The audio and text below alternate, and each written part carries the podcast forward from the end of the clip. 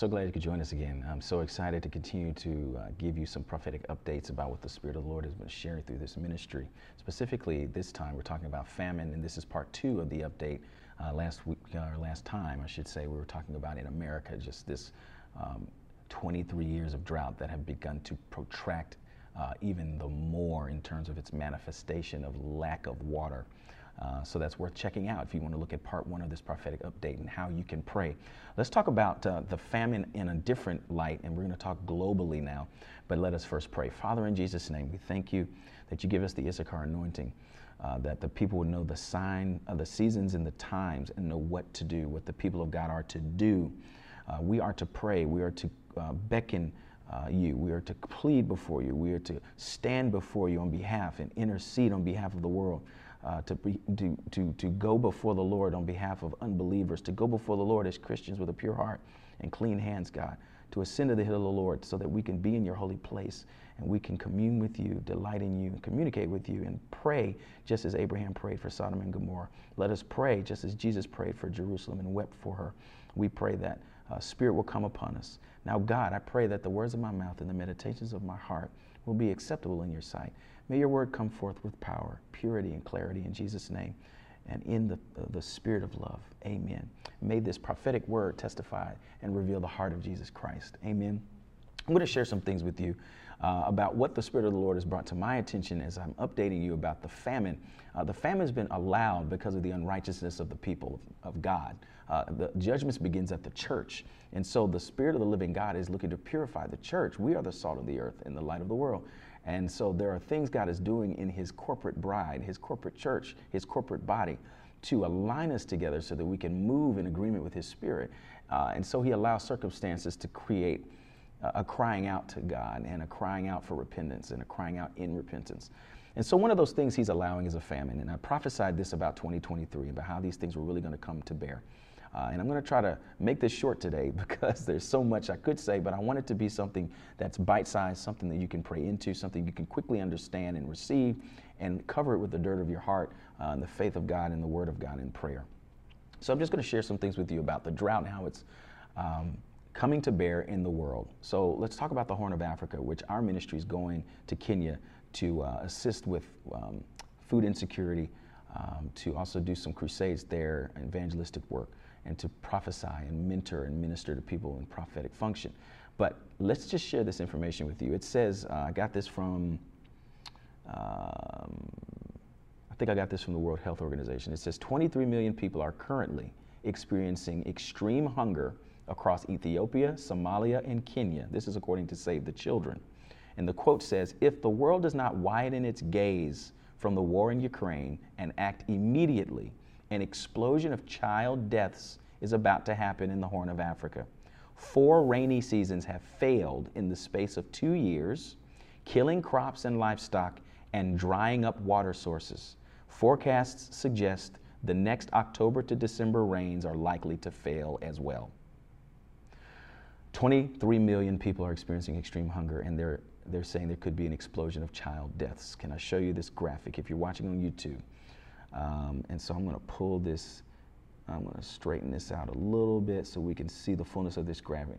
It says health emergency in the greater Horn of Africa for our podcast listeners. 47 million people are acutely food insecure on the Horn of Africa. Uh, these are countries including uh, Djibouti, Ethiopia, Kenya, Somalia, South Sudan, and Uganda. It goes on to say that millions of people face extreme hunger and are, res- are resorting to desperate measures to find clean water and food. The drought follows four consecutive failed rainy seasons, leaving many people with failed crops and diseased or dead livestock. Compounded by conflict and impact of COVID 19, people are migrating to other areas and to camps to internal, internally displaced people simply to survive. There are, con- there are refugee camps in Kenya uh, that we are thinking about visiting. Um, another graphic to share with you, and let me scoot this in too. It simply says 11 million children alone are acutely malnourished in the region right now due to the drought. That's just children. 11 million children right now are malnourished. The Red Cross says communities across Africa, including in Kenya, Nigeria, Ethiopia, and Somalia, are facing the worst food crisis in 40 years. It's the worst crisis in decades, yet it's only just hitting the headlines. But the Spirit of the Lord has been talking about this. The Spirit of the Lord has been talking about famine. The Spirit of the Lord, one day particular, was just uh, really speaking to me in, in, in very la- uh, loud terms famine, famine, famine. Pray.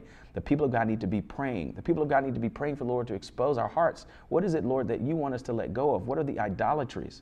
I know religion is one of them. I know that politics is another. I know that uh, the fact that we've been divided and not loving our neighbor. Uh, many of us don't tithe. Many of us are not submitting to God with our finances. We have the love of the world. We have a love of the world. Now, this is something interesting. I'm going to keep this pretty brief. But the Word of God speaks about famine and animal attacks in Leviticus 26 as proofs that his people have refused to obey him. We're going to talk about animal attacks in a second. But first, hear the word of the Lord in Leviticus 26, beginning in verse 18. It says, And after all this, if you do not obey me, then I will punish you seven times more for your sins. I will break the pride of your power. I will make your heavens like iron and your earth like bronze. That means no rain and no crops.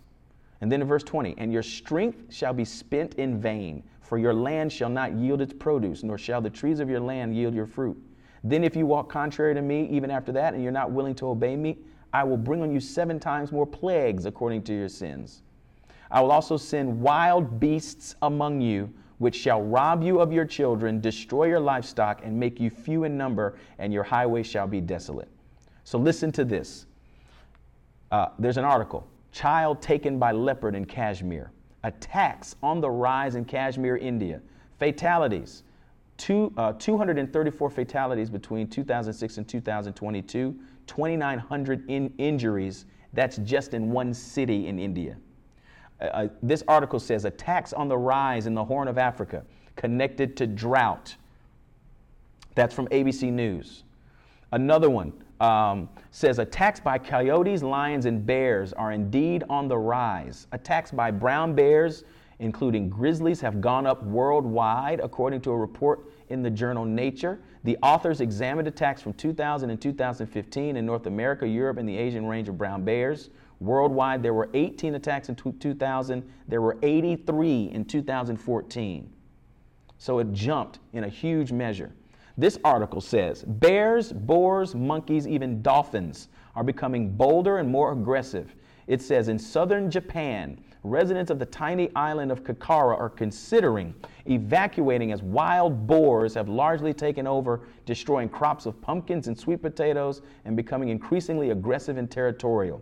The journal Nature says recent years have witnessed an increase in conflicts between humans and wild carnivores in North American urban areas. We are seeing this coming out to bear. So you're wondering, why are we talking about this, Frank? We need to pray. And I'm going to pray for you to pray, but we need to remind ourselves of what the word of the Lord was. He says, If you do not obey me, these things are going to happen in Leviticus 26. I will punish you seven times. If you walk contrary to me, and even after that, I will bring on you seven times more plagues. And then he says, I'll send wild beasts. We need to pray for the people of God to repent. For the people of God.